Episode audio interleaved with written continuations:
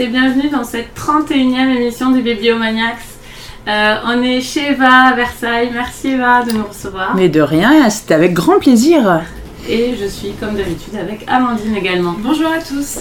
Pour discuter des livres de la rentrée littéraire de septembre, et on n'aura pas assez d'une émission pour le faire parce que je pense qu'on va devoir passer même à une émission par semaine ou au moins deux par mois pour pouvoir couvrir toutes les bonnes choses qui sortent actuellement. C'est un peu...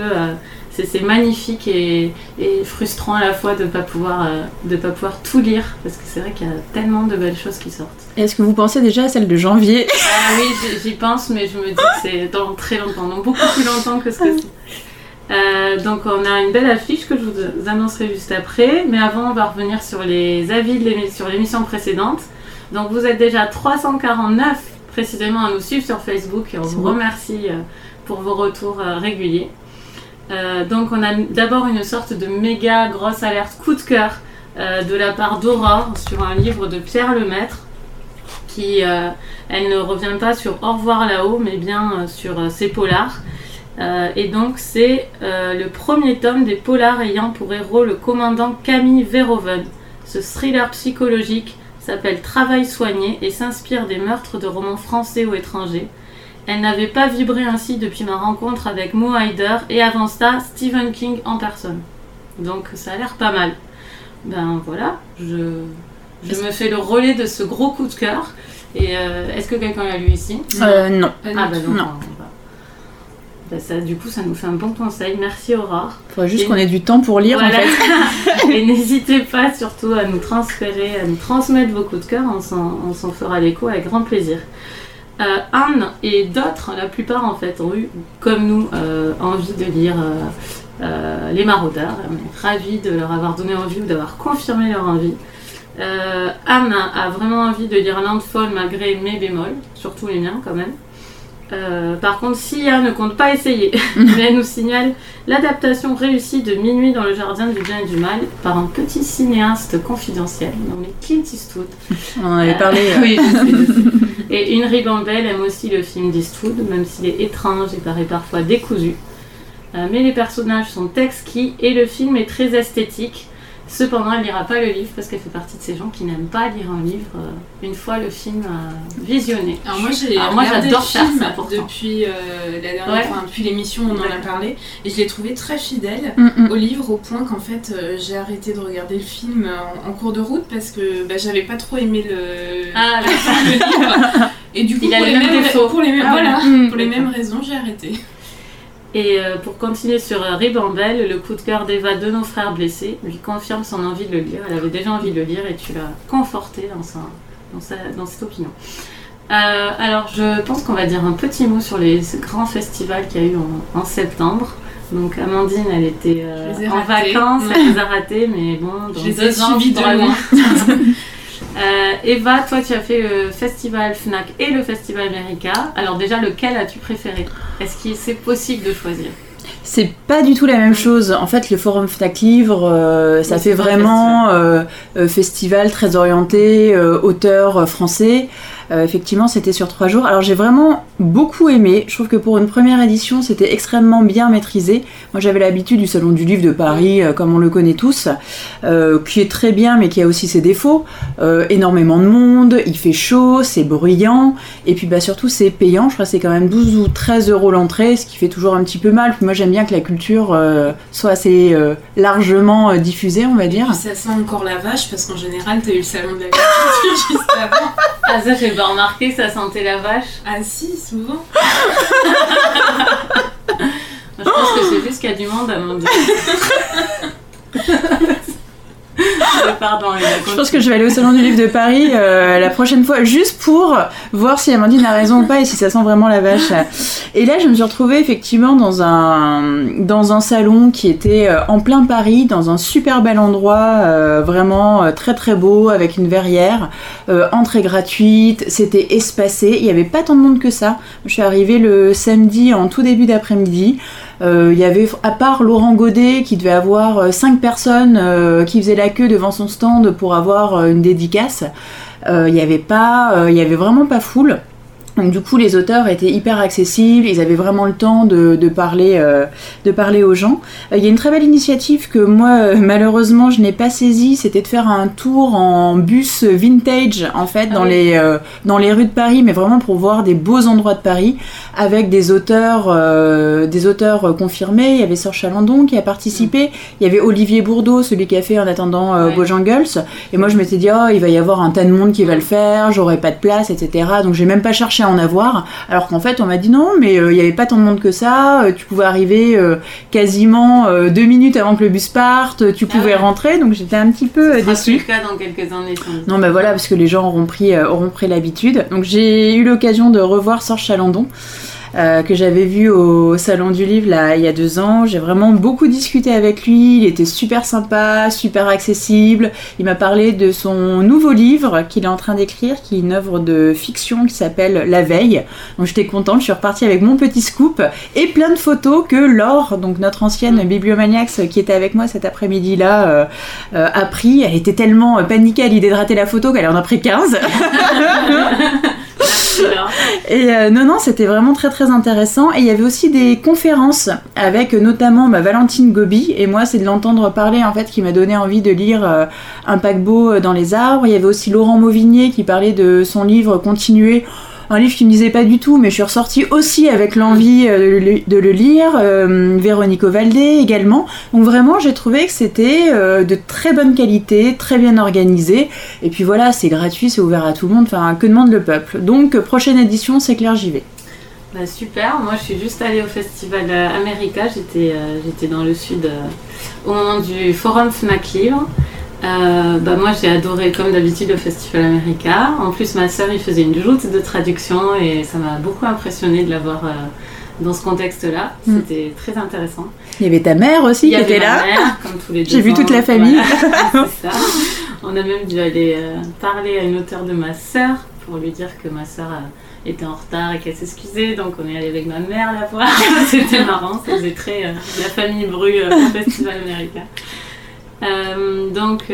Moi j'ai beaucoup aimé, j'ai découvert la grande star pour moi de ce festival, puisque par le hasard des programmes, tout ce qui m'a intéressé quasiment, elle était dans les débats. Donc c'est Emily St. John Mandel qui a écrit Station Eleven, dont on parlera le mois prochain. Je l'ai trouvée passionnante, cette fille. C'était très agréable de rencontrer Pete Fromm, également Molly Prentice. Et donc le beau Joseph Boyden, hein Eva ? N'est-ce pas Il est super sympa, Joseph Boyden. Il n'est pas que beau. Et il a des belles petites fossettes. J'ai assisté à un débat hilarant, enfin avec Laure justement. Nous regardions un débat sur l'humour qui était absolument catastrophique. Le débat le plus sinistre du festival avait pour thème l'humour. C'était du second degré, non ? Il a été question de la décadence du monde actuel, de l'Amérique. Et les gens étaient 6 pieds sous terre à la sortie, donc on était vraiment ravis. On aurait dit une scène de série télé particulièrement réussie, on ricanait au fond avec Laure, c'était assez amusant. Et également dans le genre... échange improbable, on a eu l'animatrice du dernier débat que j'ai vu avec Tom Cooper sur les hommes, qui n'avait pas compris, qui croyait qu'un personnage était une femme, un personnage du livre. Dans Les Maraudeurs ? Oui, je sais pas, je crois que c'est le jeune, il s'appelle Sam ou quelque chose comme ça, je sais plus. Ah, elle a pas lu le livre, hein. Comment tu peux croire que Sam est... en tout cas c'était perturbant, il était déjà assez agacé du cours qu'avait pris le débat, et quand on en est arrivé à ce moment-là, il a été vraiment, ça se voit qu'il se contenait et qu'il était agacé parce que c'était vraiment une animatrice très conservatrice qui n'arrêtait pas de juger ses personnages. Ouais. Et lui, il les défendait bec et ongle. C'était très beau à voir. Il défendait. Puis il est impressionnant, Tom Cooper, avec sa grosse voix. Là. Il est très impressionnant et il montre son impatience. Et j'ai découvert à ce débat aussi Sam Lipsyte qui est son livre est hilarant et il a même plongé Tom Cooper dans un fou rire qu'il n'a pas réussi à stopper, donc c'était vraiment une super façon de conclure ce festival. Voilà. Et moi c'est Sam Lipsyte dont tu parles, c'est Atticus Leach qui m'en a parlé. Je suis passée devant son stand, il était tout seul, le pauvre. C'est vrai qu'il n'y avait pas un monde de dingue. Moi je pensais que ça allait être pris d'assaut, en fait c'était ma première édition du Festival America. Et en fait, j'ai trouvé que, oui, même il y avait le côté conférence et il y avait le côté salon du livre classique, on va dire, qui était gratuit, celui-là est accessible à tous, quand t'allais juste voir les auteurs qui étaient sur leur stand. Et j'ai trouvé que les auteurs étaient super accessibles, il y avait souvent que quelques personnes finalement en même temps devant eux, et effectivement pour aller rigoler avec Joseph Boyden, Atticus Leach, j'ai vu tout seul, donc je suis allée le remercier, parce qu'il avait fait une conférence juste avant, sur les militaires, en fait les soldats dans la littérature américaine, qui était une conférence qui était vraiment passionnante. Donc je suis allée lui dire que j'avais vraiment bien apprécié son intervention et il a essayé de me vendre le livre de Sam Lipsyte en me disant non mais il est meilleur que le mien. Ils font beaucoup ça. C'était super. C'est la fausse modestie, je pense. Je pense qu'ils sont les cultures. Ouais, mais les auteurs américains aussi, je pense qu'ils sont beaucoup plus habitués que les auteurs français à aller à des rencontres, à aller à des conférences, et c'est vrai qu'ils ont une façon en fait de très vite être accessible, de rigoler avec les gens, de donner des petites anecdotes, enfin vraiment de créer un lien avec des gens qui connaissent absolument pas, qui ont pas la même culture qu'eux et tout, et c'était vraiment sympa de le rencontrer, et puis bon de dire à Joseph Boyden qu'il était le plus bel auteur de ce festival. C'est vrai. Mais il était pas d'accord, il m'a dit que c'était que le McCann. Moi j'ai dit not my kind of guy.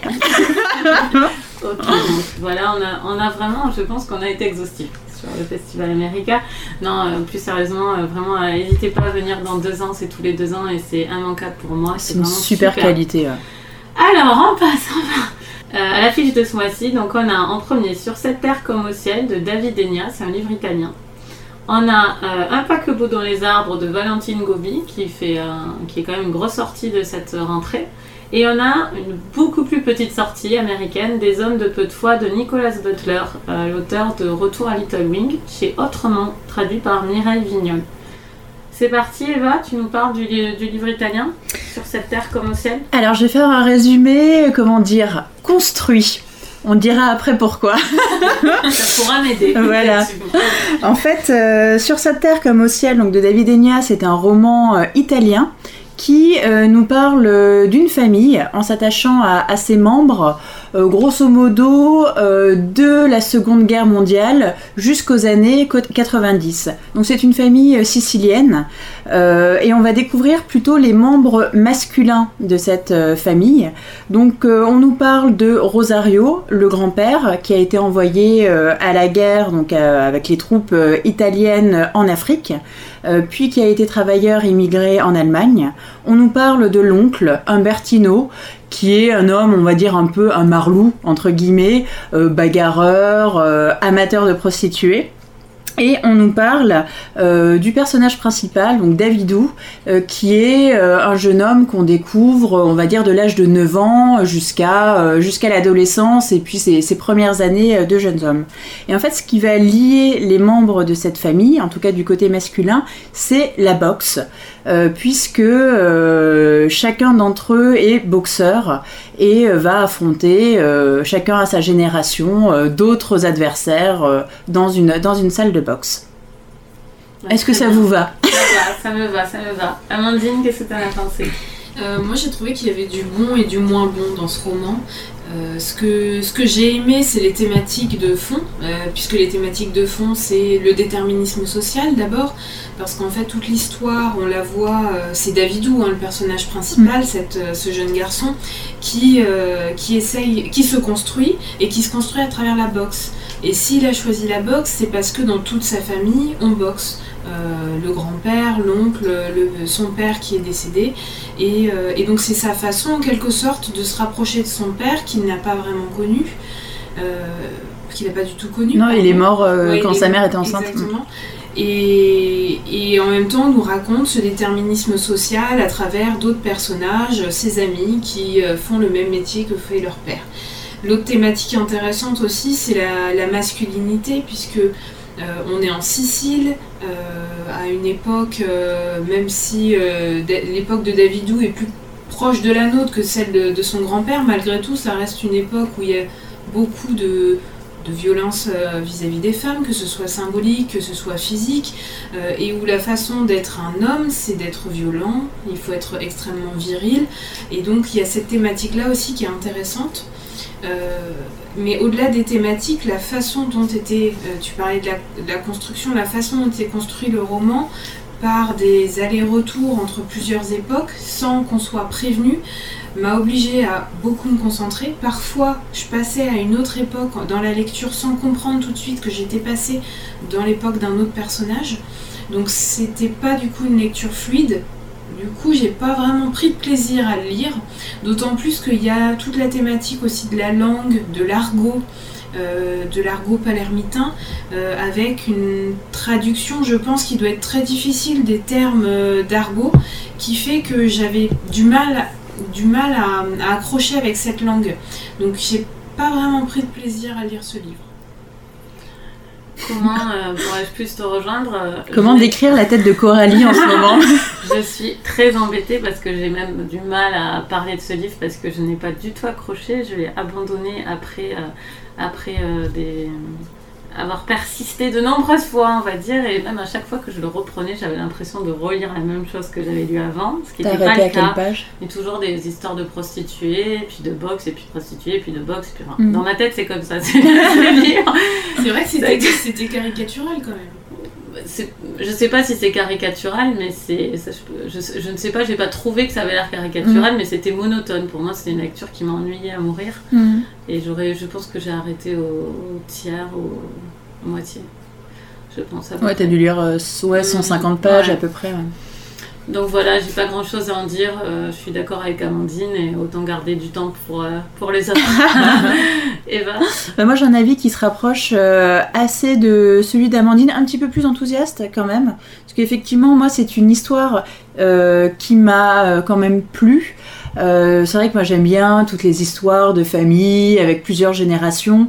Là quand j'avais vu le livre, la couverture que je trouvais super belle, j'avais vu que ça se passait en Sicile, je m'étais dit tiens, ça va être un petit peu comme L'Amie prodigieuse, mais côté version homme, version masculine. Et donc j'avais vraiment hâte de commencer ce livre et j'ai été extrêmement décontenancée aussi comme toi Amandine par la construction. En fait je me suis dit mais c'est pas possible, il y a tous les ingrédients pour que j'aime ce livre.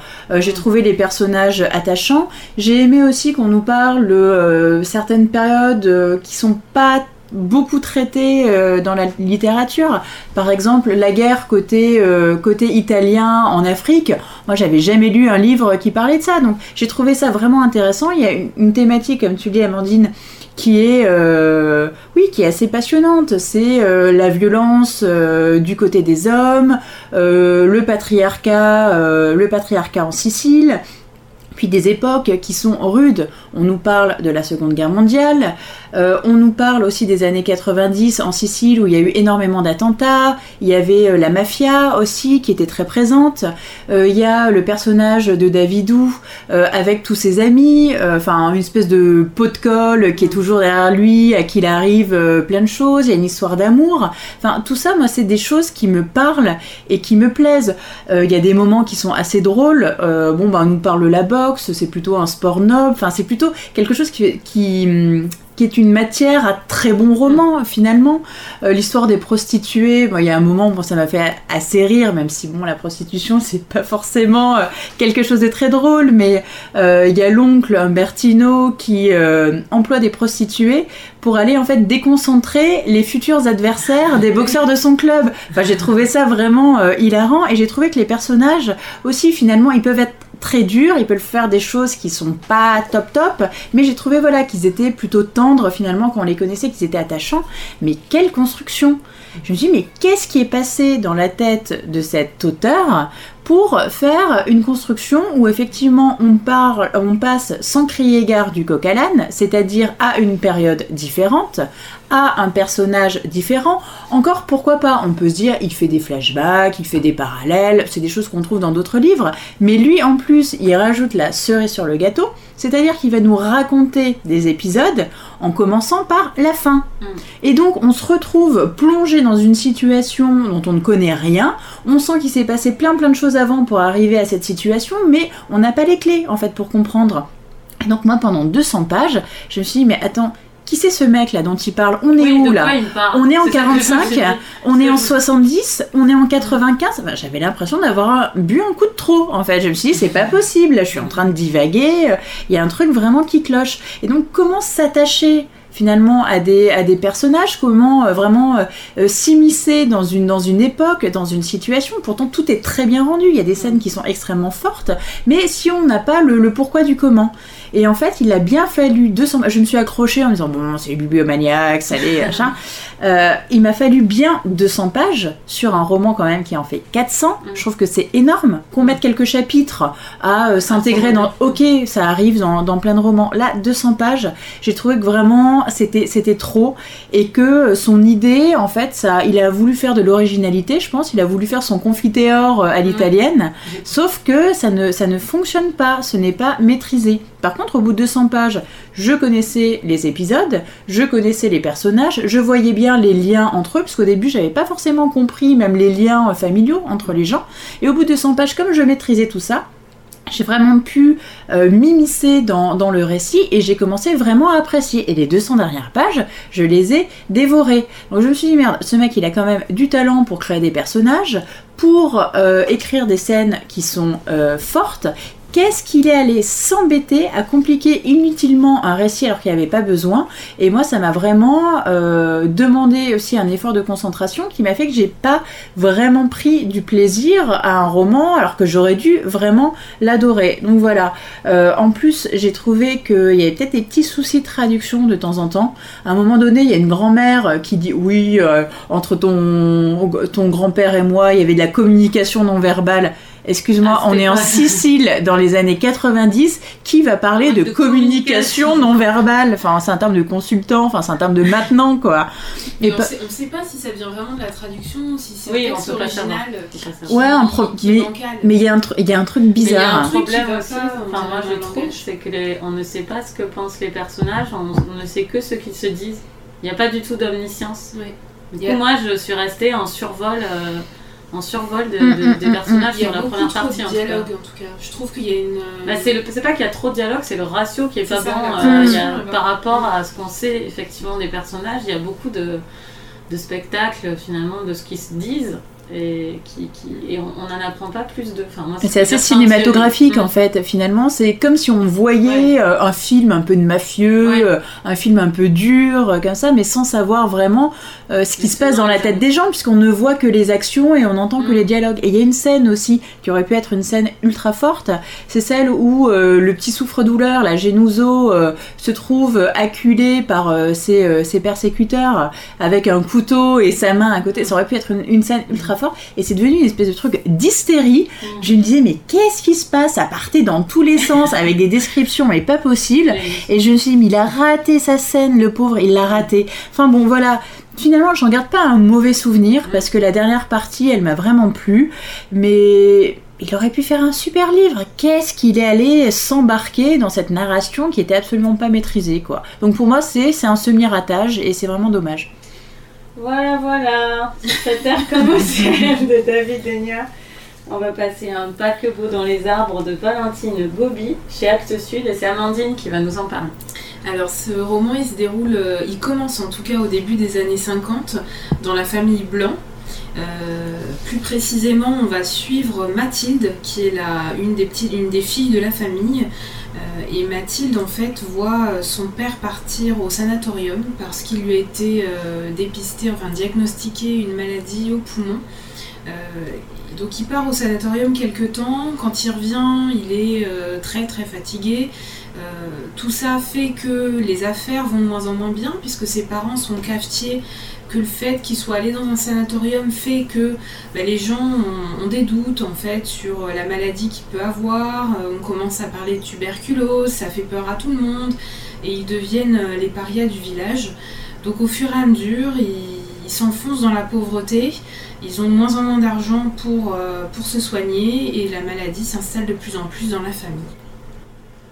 Voilà. Alors Eva, qu'est-ce que t'en as pensé toi ? Alors moi c'est un coup de cœur. Au début quand j'ai vu le thème, je me suis dit oula, tuberculose, années 50, ça ne disait vraiment rien, même si j'avais un très bon souvenir de Kindertzimmer qui était le précédent roman de Valentine Goby. Et en fait c'est vraiment en écoutant Valentine Goby en parler au Forum FNAC Livre que je me suis dit waouh, il y a quand même des thématiques qui ont l'air vraiment être très intéressantes. En plus elle avait fait pas mal de parallèles entre Kinderzimmer et Un paquebot dans les arbres en disant qu'il y avait un petit peu des correspondances. Parce qu'en fait, c'est en rencontrant la personne qui lui a inspiré Kinderzimmer que cette personne lui a présenté sa meilleure amie, qui est en fait grosso modo Mathilde dans ce roman. Et il y a aussi un lien avec le sanatorium, puisque le sanatorium avait été fermé pendant la guerre et était devenu en fait un camp d'internement avant que les gens partent à Ravensbrück où se passait Kinderzimmer. Donc voilà, il y avait des parallèles qui étaient assez intéressants. Mais bon, j'ai entendu des avis plutôt enthousiastes sur ce livre, donc ça m'a incité à le lire, et j'ai vraiment adoré. Enfin, faut dire que moi j'adore tout ce qui est roman d'apprentissage. J'aime beaucoup quand le personnage principal est un adolescent ou une adolescente qui est un peu seul contre tous, à qui il arrive des choses assez dramatiques et qui essaye vraiment de s'en sortir. Et en fait, j'ai découvert dans le personnage de Mathilde un personnage que j'ai trouvé vraiment très attachant. La pauvre, il lui en arrive des vertes et des pas mûres, mais j'ai trouvé justement que l'écriture de Valentine Goby n'est pas une écriture qui est pleurnicharde, il n'y a pas de pathos, et finalement, Mathilde, moi, c'est pas un personnage qui m'a fait pleurer, c'est plutôt un personnage pour lequel j'ai éprouvé de l'admiration. Faut dire que elle se retrouve à vraiment tout gérer, comme tu le disais Amandine, cette histoire de tuberculose c'est le début de la fin pour cette famille qui est plutôt au départ une famille qui est unie, une famille qui est heureuse, qui est très bien intégrée, qui est dynamique, ils font la fête, le père c'est un joyeux de rire. Et tout d'un coup, avec l'arrivée de cette tuberculose, en plus, c'est vraiment le drame complètement anachronique. Enfin, la tuberculose, dans les années 50 et 60, il y avait déjà la pénicilline, donc des médicaments qui étaient adaptés. Donc, ce n'était plus une grave maladie comme ça avait pu l'être avant-guerre. On est en plein Trente Glorieuses, donc les gens accèdent de plus en plus à une société de consommation. Eux, ils se retrouvent dans un dénuement, mais absolument incroyable. On commence à parler d'adolescence dans les années 60. Elle doit vivre comme une petite adulte. Il y a la sécurité sociale, eux se retrouvent à jamais aller chez le médecin, à devoir payer leurs soins, à être complètement ruinés en fait par la maladie. Et j'ai trouvé que cette Mathilde qui doit gérer ses parents, qui sont, faut le dire, un petit peu inconscients, qui n'a pas de revenus, qui est placée mais séparée de son frère, qui veut récupérer son frère pour qu'ils puissent vivre ensemble. Donc ils se retrouvent à devoir gérer des problématiques que même un adulte aurait vraiment du mal auquel un adulte aurait du mal à faire face, tout en essayant de garder une vie quand même d'adolescente. Enfin, elle va au lycée parce qu'elle est bonne élève, mais aussi parce que y a un avenir derrière, c'est avoir un métier, c'est gagner de l'argent. Elle persiste. Avoir un petit copain, quand même s'autoriser quelques petits plaisirs, aller au dancing. Et puis il y a toujours quelque chose qui se passe qui fait qu'il y a un nouveau drame qui arrive et elle doit vraiment s'en sortir. Et moi je me suis totalement, je vais pas dire identifiée parce que j'ai jamais vécu ce qu'elle a vécu, mais moi j'ai trouvé que c'était vraiment un personnage extrêmement porteur et que Valentine Goby, elle a créé un magnifique personnage et elle sait très bien également gérer tout ce qui est environnement, donc l'environnement familial, l'environnement de l'hôpital, l'environnement du lycée, l'environnement du village et ce qui pourrait être vraiment... être micro-centrée, c'est-à-dire sur la famille Blanc. Enfin, elle arrive quand même à faire une peinture de ces années, des années 60, qui sont plutôt des années positives. Et en même temps, il y a toujours la menace de la guerre d'Algérie qui plane, puisqu'on est vraiment sur la dernière ligne droite avant les accords d'Évian en 62. Il y a le retour aussi des appelés d'Algérie. Enfin, j'ai trouvé qu'elle faisait vraiment une peinture assez complète de ce que pouvaient être les années 60, à ce moment-là, dans ce contexte-là. Et moi, c'est vraiment un roman que je ne pensais pas apprécier tant que ça et qui m'a vraiment transportée. Enfin, pour moi, c'est un de mes 3 coups de cœur de cette rentrée littéraire. Super. Et Amandine, toi aussi tu as aimé, non ? Ouais, pareil, j'étais très enthousiaste après l'avoir lu parce que je l'ai trouvé génial, ce roman. J'adore, en général, quand je pleure, quand je lis un roman, c'est que je le trouve bon, vraiment très bon. Et celui-là, mais alors, j'ai pleuré du début à la fin. Alors comme toi, je suis d'accord, Eva, cette jeune fille, elle est lumineuse, mais moi, malgré tout, ça me fait pleurer. Et quand j'ai commencé cette lecture, enfin je l'ai commencé et fini presque en une fois, parce qu'il n'y avait plus rien qui existait autour en fait. Quand j'ai commencé ça, il n'y avait plus que les Blancs qui existaient, enfin plus que cette famille-là, plus que la vie de Mathilde. Et c'était un dimanche et il ne se passait plus rien d'autre. T'as raté la messe. Raté la messe.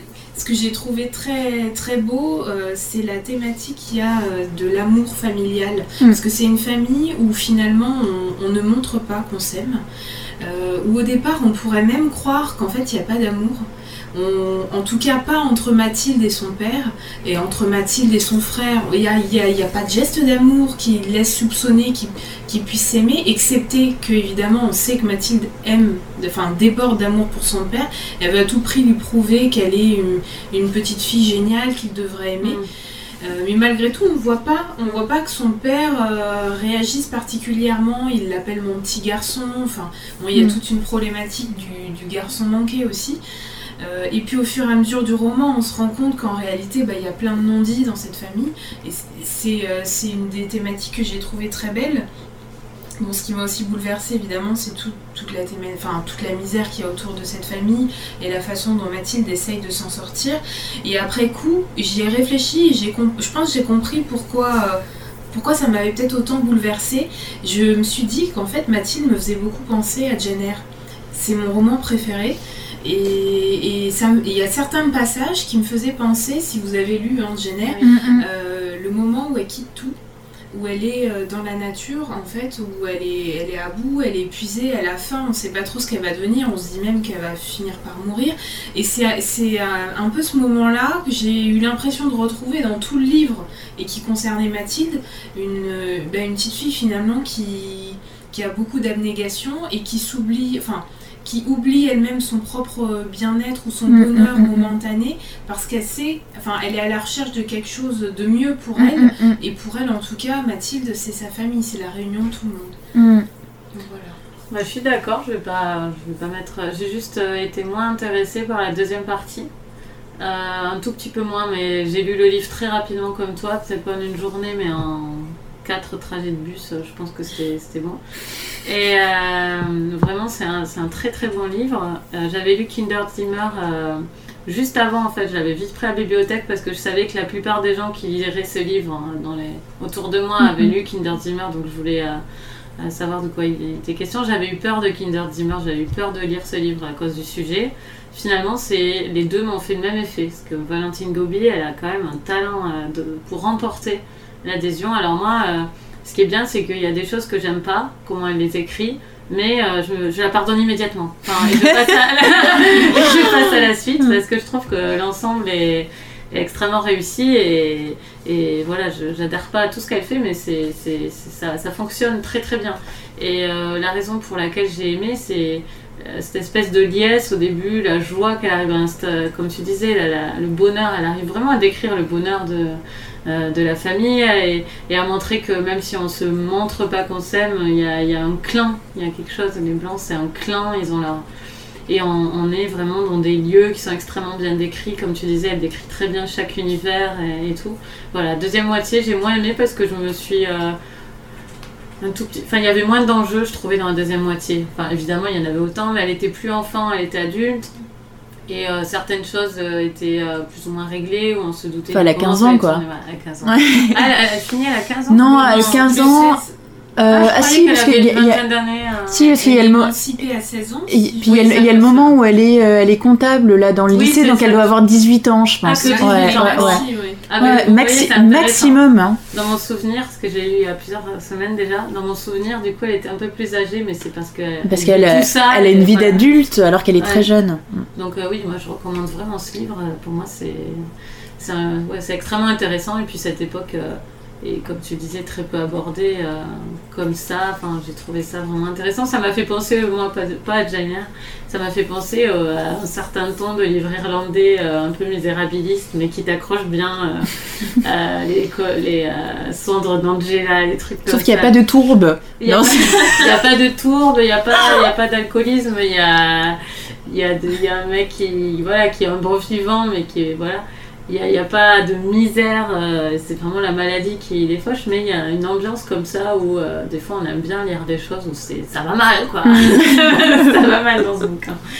Voilà, moi je trouve que c'est réussi, et ça donne de la force aussi, ce livre. Il est très porteur. C'est très porteur, c'est plein d'allant, et quand on lit ça, on est inspiré, on se dit bon... C'est une battante, et c'est inspirant, quoi, des personnages comme ça. Ça fait je pense que c'est aussi un... Alors j'ai lu que 2 livres de Valentine Goby, mais d'après ce que j'ai vu d'autres livres qu'elle avait pu publier, je pense qu'elle a... Il y a quelque chose sur lequel elle aime bien écrire aussi, c'est des personnages de femmes qui se retrouvent, qui au départ sont des femmes comme une autre, qui n'ont pas plus de qualité finalement, mais qui se retrouvent dans des situations extrêmes, comme dans Kindertima, la jeune femme qui est enceinte dans un camp de concentration, voilà. Donc c'est des personnages finalement ordinaires qui se retrouvent dans une situation complètement extraordinaire et qui doivent vraiment se battre au jour le jour pour arriver jusqu'à leur objectif. Ce qui est bien, c'est qu'elle n'en fait pas des tonnes. Non. Dans Kindertima, c'est ce que je craignais. Elle est très sobre. Du côté racoleur, c'est vraiment, vu le sujet, j'avais très très peur. Et là, c'est pareil, elle est assez mesurée quand même. De temps en temps, c'est un peu. Il y a quelques facilités, mais c'est très mesuré. Elle va pas étaler la misère. Elle la fait ressentir suffisamment pour qu'on ait le contexte. Et puis voilà. Enfin, moi, je trouve ça. Elle a l'air. Enfin, c'est très bien, quoi. Ah, voilà, puis il y avait une thématique aussi qu'elle avait abordée au Forum FNAC Livre, et effectivement j'ai beaucoup aimé aussi dans le livre, c'est toute la thématique épistolaire. Oui. C'est quand ils sont tous séparés, en fait, finalement ils peuvent pas aller se voir parce que ils habitent tous à finalement pas si loin que ça, quelques kilomètres, mais quand on n'a pas de moyens de transport, quand on n'a pas d'argent, on peut pas, se voir, et donc ils s'écrivent tous, et puis ils ont pas l'habitude, et c'est des lettres un petit peu malhabiles, mais qui circulent d'une personne à une autre, et j'avais trouvé ça extrêmement touchant, en fait. Et comme tu le disais, Amandine, c'est des gens qui ne se disent pas, qui s'aiment, et finalement au fur et à mesure qu'ils s'écrivent des lettres, il y a vraiment les sentiments, les petits sentiments du quotidien, en fait, qui sont transmis d'un personnage à un autre, et j'avais trouvé ça très très touchant. Ah, mais moi qui suis à fond sur l'épistolaire, j'ai adoré ces passages. Ouais. Magnifique.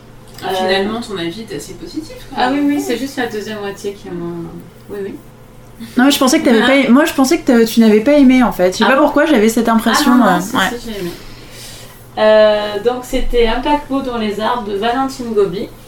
Et on va passer à Des hommes de peu de foi de Nicholas Butler. Traduit par Mireille Vignol, qui a d'ailleurs mis une note de traduction très originale à la fin, qui m'a très intéressée. Et on n'a pas dit que l'italien avait été traduit par Françoise Brun. Ah oui. Qui est la traductrice de Soi, c'est ça. Ah oui, de Baricot. D'accord. C'est moi qui parle de ça, il me semble.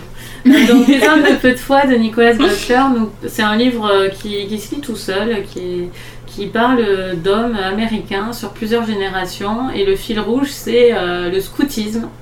Voilà, donc n'ayez pas peur, ça parle de scout, mais c'est fait d'une façon très, très série télé, cinéma, avec de très longs dialogues, le minimum d'indications sur comment les personnages se sentent.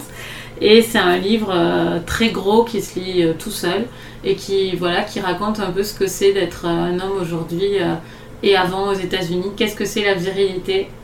Qu'est-ce que c'est un homme bien ? Qu'est-ce que c'est un héros ? Ça pose des questions assez ambitieuses au regard de la simplicité finalement du résultat. Je trouve ça intéressant, voilà. C'est assez clair comme ça ? Très bien, parfait. Amandine. Je rejoins ton avis, enfin ce que tu viens d'en dire en tout cas, c'est comme ça que je l'ai ressenti en le lisant.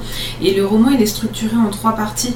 En fait on va suivre d'abord en 1962 un premier personnage qui est Nelson, en 1996 un deuxième personnage, Trevor c'est le fils de Jonathan, et Jonathan était le chef scout de Nelson.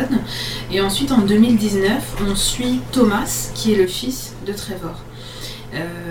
J'ai été particulièrement intéressée moi par la première histoire. Oui. J'ai trouvé que c'était celle qui était la mieux écrite et qu'elle aurait pu en toute seule être un roman ou une très grosse nouvelle. Parce que finalement la première histoire c'est la semaine de scoutisme de Nelson, et on est presque complètement juste dans une semaine de scoutisme, donc c'est quelque chose qui semblerait très ordinaire, presque ennuyeux en fait, et finalement on a un vrai roman qui est écrit sur cette semaine de vacances.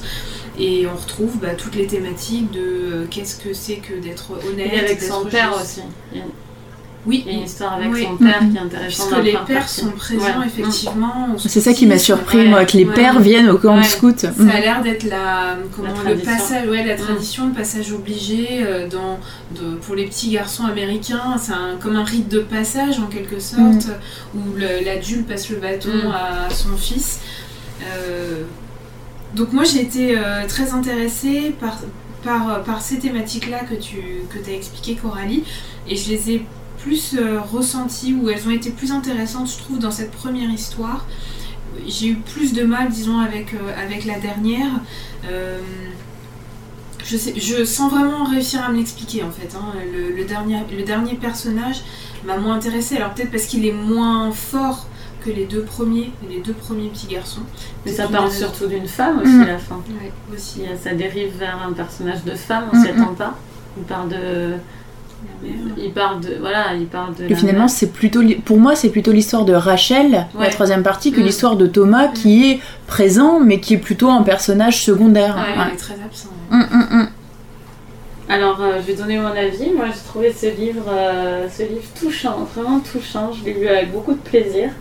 Si on m'avait dit qu'un livre sur le scoutisme m'intéresserait autant, je ne vous aurais pas cru.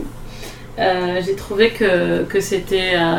C'était assez finement décrit, comme je disais, avec une économie. Enfin, il n'y a pas d'économie de mots, parce que c'est un livre qui souvent aurait pu être coupé. Il est un peu trop lent, à mon avis. Mais il y a une économie quand même, qui persiste, je trouve. Ça n'en dit pas trop, ça ne s'étale pas trop. Ça dit juste ce qu'il faut pour qu'on soit bien avec les personnages dans les dialogues, dans ce qu'en scout. La première partie, c'est génial. Enfin, vraiment, super. La première partie de ce livre, elle est vraiment incroyable. Cette histoire... de l'anniversaire où il n'y a personne qui vient, de ce petit garçon, et finalement sois un dur, il n'y a personne qui vient à ton anniversaire, t'as pas besoin d'amis sur toi-même. Enfin, c'est terrible, c'est en même temps terrible, en même temps on y croit, et on voit plus tard que finalement celui qui vient finalement à son anniversaire, ça va être quelqu'un d'important dans sa vie, à ce petit, etc. Et moi ce que j'aime avec Nicholas Butler, c'est que je trouve qu'il est sentimental. C'est vraiment un auteur sentimental, mais sans manière. Je trouve pas qu'il est maniéré. Il est sentimental sans être maniéré.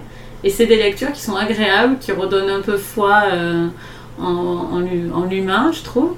Et ce que j'aime bien aussi, c'est qu'il a une vraie empathie pour tous ces personnages. Et c'est ce qui fait la réussite, parce que même quand il parle de la femme à la fin, on y croit vraiment, c'est bien.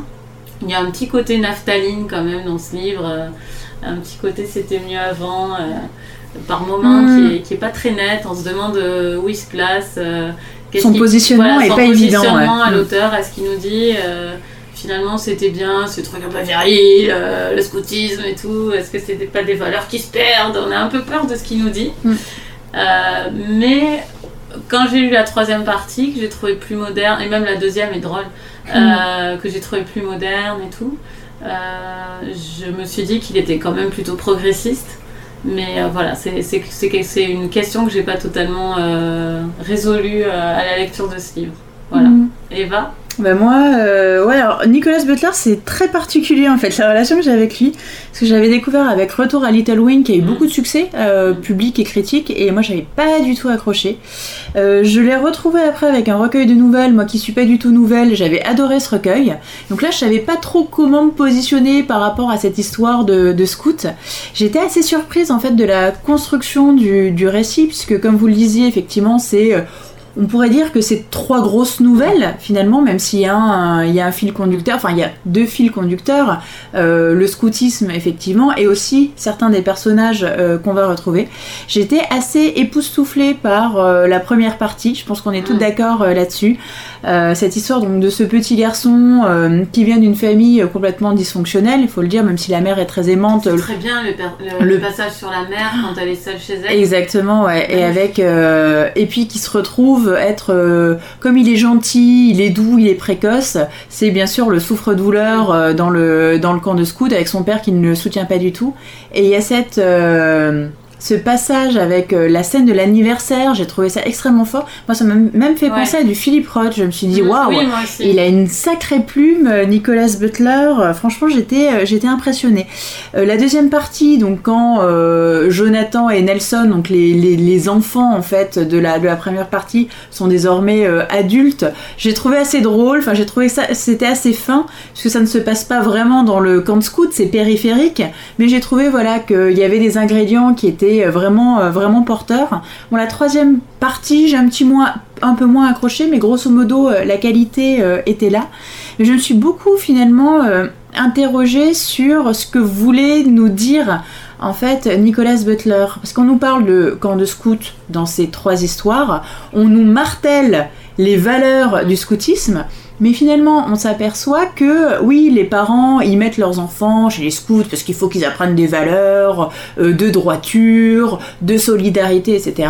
Mais finalement, quand on voit la description des camps de scouts, que ce soit dans les années 60 ou en 2019, puisque la deuxième partie ne se passe pas dans le camp de scouts, on s'aperçoit qu'en fait, le camp de scouts, c'est le reflet de la société normale, quelque part, où finalement, les valeurs, il n'y en a pas vraiment. Les seuls qui ont des valeurs, c'est les directeurs de camp, qui sont des personnages quand même assez importants, qui, eux, effectivement, croient en ce qu'ils prônent, en ce qu'ils disent.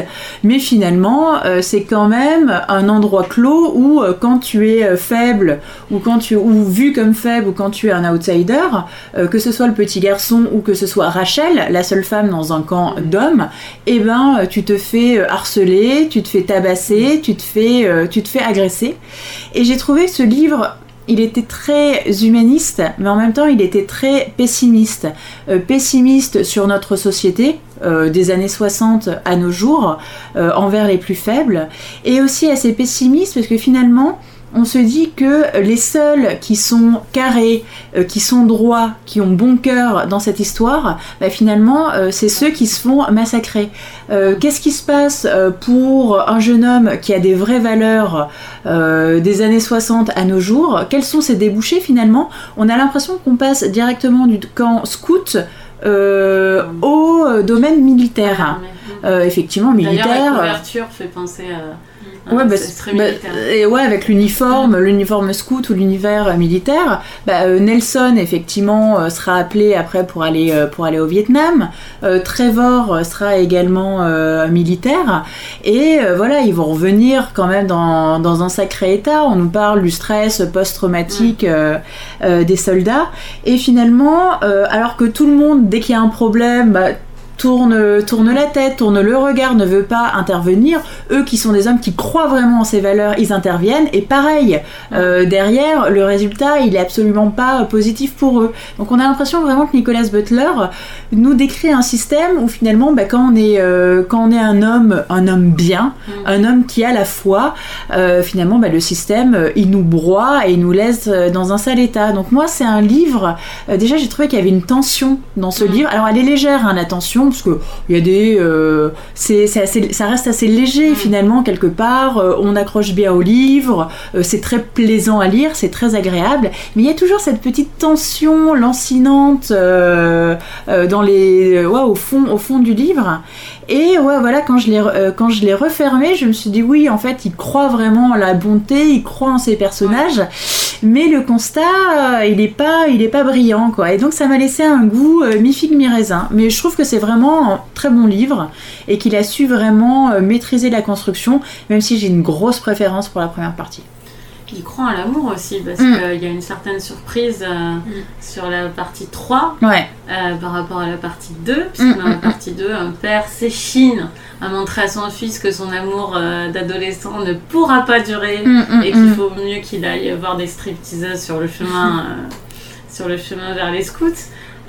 Sur la troisième partie, c'est beau, quoi, en fait, ce qui arrive, puisque le père en question s'est fait une raison et se rend compte que finalement, son fils avait tout à fait le droit de vivre cet amour et il avait raison. Donc c'est intéressant parce qu'il dit aussi qu'à n'importe quel âge, sur n'importe quel principe, la vie bouscule les idéaux de virilité, de relation à l'amour, etc. Les gens, ils changent à tous les âges dans ce livre. Exactement, il n'y a pas de manichéisme aussi. Et du coup, ce qui en résulte, c'est que le livre n'est pas du tout manichéen. Moi, je trouvais que c'était très agréable. Et on n'en parle pas beaucoup de ce livre. Non. C'est vrai que c'est une maison d'édition finalement dont on ne parle pas beaucoup non plus. Oui, mais Retour à Little Wing par exemple, il a eu le prix Page America. Non, il a été vraiment mis en avant. Il était aussi dans les matchs littéraires de la rentrée littéraire de Press Minister. Et puis non, celui-là on n'en parle pas trop. Alors que moi je le trouve vraiment supérieur tant sur l'écriture que sur la narration et sur le fond. Est-ce que le livre qu'il a écrit avant n'avait pas été traduit bien après qu'il soit sorti aux États-Unis? Est-ce que c'est pas ça qui fait la différence? Je crois pas. En tout cas, celui-là, la traductrice dit à la fin que ça a été très difficile pour elle de traduire ce livre parce qu'elle a traduit des épreuves du livre, en fait. Il n'était pas encore publié aux États-Unis, ce que je trouve absolument passionnant. Enfin, c'était une très bonne note. C'est bien qu'il lui ait laissé écrire ça. Que bon, il est très bien traduit le livre, je sais pas si elle va nous écouter, mais. Alors que Retour à Little Wing, moi j'avais été désolée par la qualité de la traduction. Je l'ai lu en anglais, moi. Et en français, il y avait des trucs. Parce qu'en américain, politiquement correct, on dit We are pregnant. Oui, et elle avait traduit par Nous sommes enceints. Non, on attend un enfant. Enfin, il y avait plein de trucs bizarres. Et je m'étais dit, oula, cette traductrice. Alors que le recueil de nouvelles était super bien traduit. Et là, je trouve qu'elle s'en est sortie, mais haut la main, quoi. Bon, ben, on vous recommande toutes les trois, du coup, Des hommes de peu de foi de Nicolas Butler chez Autrement. Et parlez-en autour de vous si vous l'avez aimé, parce que c'est vrai qu'on n'en parle pas beaucoup. Et je trouve qu'il mériterait davantage. Bon ben la prochaine fois, je vous demande après les coups de cœur, la prochaine fois on parlera avec Miss Léo de Police d'Hugo Boris, de Station Eleven d'Emily St. John Mandel et de The Girls de Emma Klein. Ça va être une affiche de toute beauté. De dingue. J'en ai déjà lu 2 et je vais être embêtée pour parler de mes coups de cœur puisque les 2 sont des coups de cœur. 2 de ces 3 livres, donc on passe au coup de cœur et je vous annonce que Police c'est mon coup de cœur. Donc t'en parles pas? Donc j'en parle très peu. Juste pour vous dire, si vous voulez lire d'ici la prochaine émission, il se lit très facilement, quasiment d'une traite, il est prenant au possible et il est extrêmement précis, très très très réussi, surtout dans le contexte actuel. Je trouve qu'il s'empare d'un sujet qui n'est pas forcément facile et très politique. Et là, c'est juste humain. Peu importe le bord duquel on est, je pense que tout le monde peut aimer ce livre. Donc vraiment, mais allez-y. Voilà, Police d'Hugo Boris, gros coup de cœur pour moi. Amandine. C'est aussi mon roman préféré de la rentrée littéraire. Du coup, mais comme je savais que ça allait être un coup de cœur, Coralie, j'en ai choisi un autre, qui est Chanson douce de Leila Slimani. On en parlera aussi plus tard. Ça fait partie de mes coups de cœur de cette rentrée. C'est un roman en fait, qui s'ouvre sur le meurtre de 2 enfants par leur nourrice. Donc ça, on le sait dès le départ. Et on sait dès le départ que c'est une tragédie. Et c'est du coup, par cet assassinat, enfin ce meurtre dès le départ, qui fait qu'on a une tension qui est constante du début à la fin du roman, qui fait qu'ils s'avalent, enfin qu'ils se dévorent aussi très vite. Et il a des thématiques intéressantes, je trouve, des thématiques sur la conciliation d'une maternité, d'une carrière professionnelle pour une femme, sur le lien de subordination, le pouvoir qui s'installe entre des parents et une nourrice. Voilà. Et ça se passe dans mon quartier, non ? Ça se passe dans le 10e, j'ai entendu. Je ne me souviens plus, j'ai pas fait attention à ça. Ça se passe à côté de chez toi, Coralie. Eva. Alors moi, j'étais un petit peu embêtée aussi pour les coups de cœur, parce que je me suis dit, bon, je vais pas parler du paquebot dans les arbres, voilà. Je voulais pas parler non plus de The Girls, d'Emma Klein, parce qu'on va bien en discuter la fois prochaine. Puis là, je me suis dit, eh, mais j'en ai un autre. C'est New York Esquisse Nocturne de Molly Prentice. Un livre, je savais absolument pas de quoi il allait parler, et puis je me suis dit, oh, la traductrice c'est Nathalie Bru. Elle traduit souvent des choses de qualité, ouais. donc voilà. Choisir un livre sur sa traductrice, ça paye, puisque New York Esquisse Nocturne a été mon premier coup de cœur en fait de la rentrée littéraire. C'est un livre qui se passe, comme son titre l'indique, à New York, qui nous parle aussi d'art, comme le titre l'indique. Et donc ça se passe au tournant en fait entre les années 70 et les années 80. Et c'est un roman choral où on va suivre plusieurs personnages, un couple. L'homme en fait est atteint de synesthésie, c'est-à-dire que en fait à des perceptions, il va associer des couleurs ou des odeurs. Donc le truc aurait pu être ultra handicapant, il en a fait une force puisqu'il est devenu critique d'art. Et il attend un enfant en fait avec sa femme qui est enceinte de 4 ou 5 mois. Et on va aussi... Ils sont enceintes, hein, pregnant. Et on découvre aussi un artiste peintre qui est d'origine argentine, et une jeune fille qui est tout droit débarquée de sa cambrousse à New York, qui est barmaid. Donc des romans coraux, je pense qu'on dit. J'en ai déjà lu pas mal. Il n'y a rien vraiment de si original que ça dans ce livre. Effectivement, ça part d'art, ça part d'histoire d'amour, ça part de drame, mais il y a vraiment quelque chose de très particulier. Il y a une originalité à cause de la synesthésie, et à mon avis, ta sœur, elle a dû en baver pour traduire toutes les perceptions, les odeurs, les espèces de délires qu'il a quand il voit des œuvres de peinture. Mais enfin voilà, tout ça mêlé en fait, New York, toutes ces histoires entre les personnages, l'art, et puis aussi c'est le tournant vraiment où on passe du pur art au capitalisme. On nous parle de Basquiat, on nous parle de Keith Haring, vraiment qui étaient des jeunes artistes qui faisaient leurs fresques sur des murs, tout le monde trouvait ça normal, et on plonge dans les années 80 où là ça va être le fric, et comment on va faire pour les mettre dans des galeries, etc. Et il y a une plume, il y a un talent, on s'attache aux personnages, il y a une vraie atmosphère, enfin tout ça, ça donne vraiment une originalité et une densité à ce livre que je ne peux que vous conseiller. Super. Bon, ben, c'était quand même, il y avait plein de coups de cœur dans cette émission. Mm-hmm. Un paquebot dans les arbres, celui-là, non, très bien, des bonnes idées. Et toi, il s'appelait Chanson douce, c'est vrai. Qu'est-ce que vous êtes en train de lire ? Alors moi, je lis Les règles d'usage, le nouveau Joyce Maynard. J'ai lu à peu près un quart, et pour le moment, le premier quart se passe très bien. Voilà. J'ai très envie de le lire.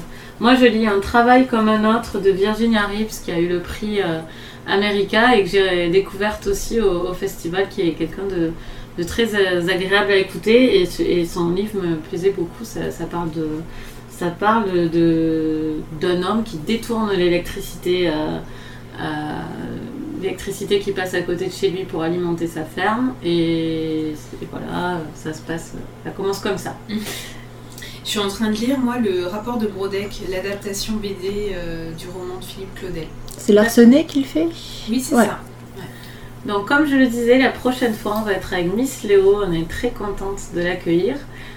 C'est un essai, puisque Miss Léo aimerait peut-être nous rejoindre. Donc, si ça lui plaît, nous, on pense que ça nous plaira. Mais si ça lui plaît, elle risque de revenir et de prendre le trône qui reste pour elle. Voilà.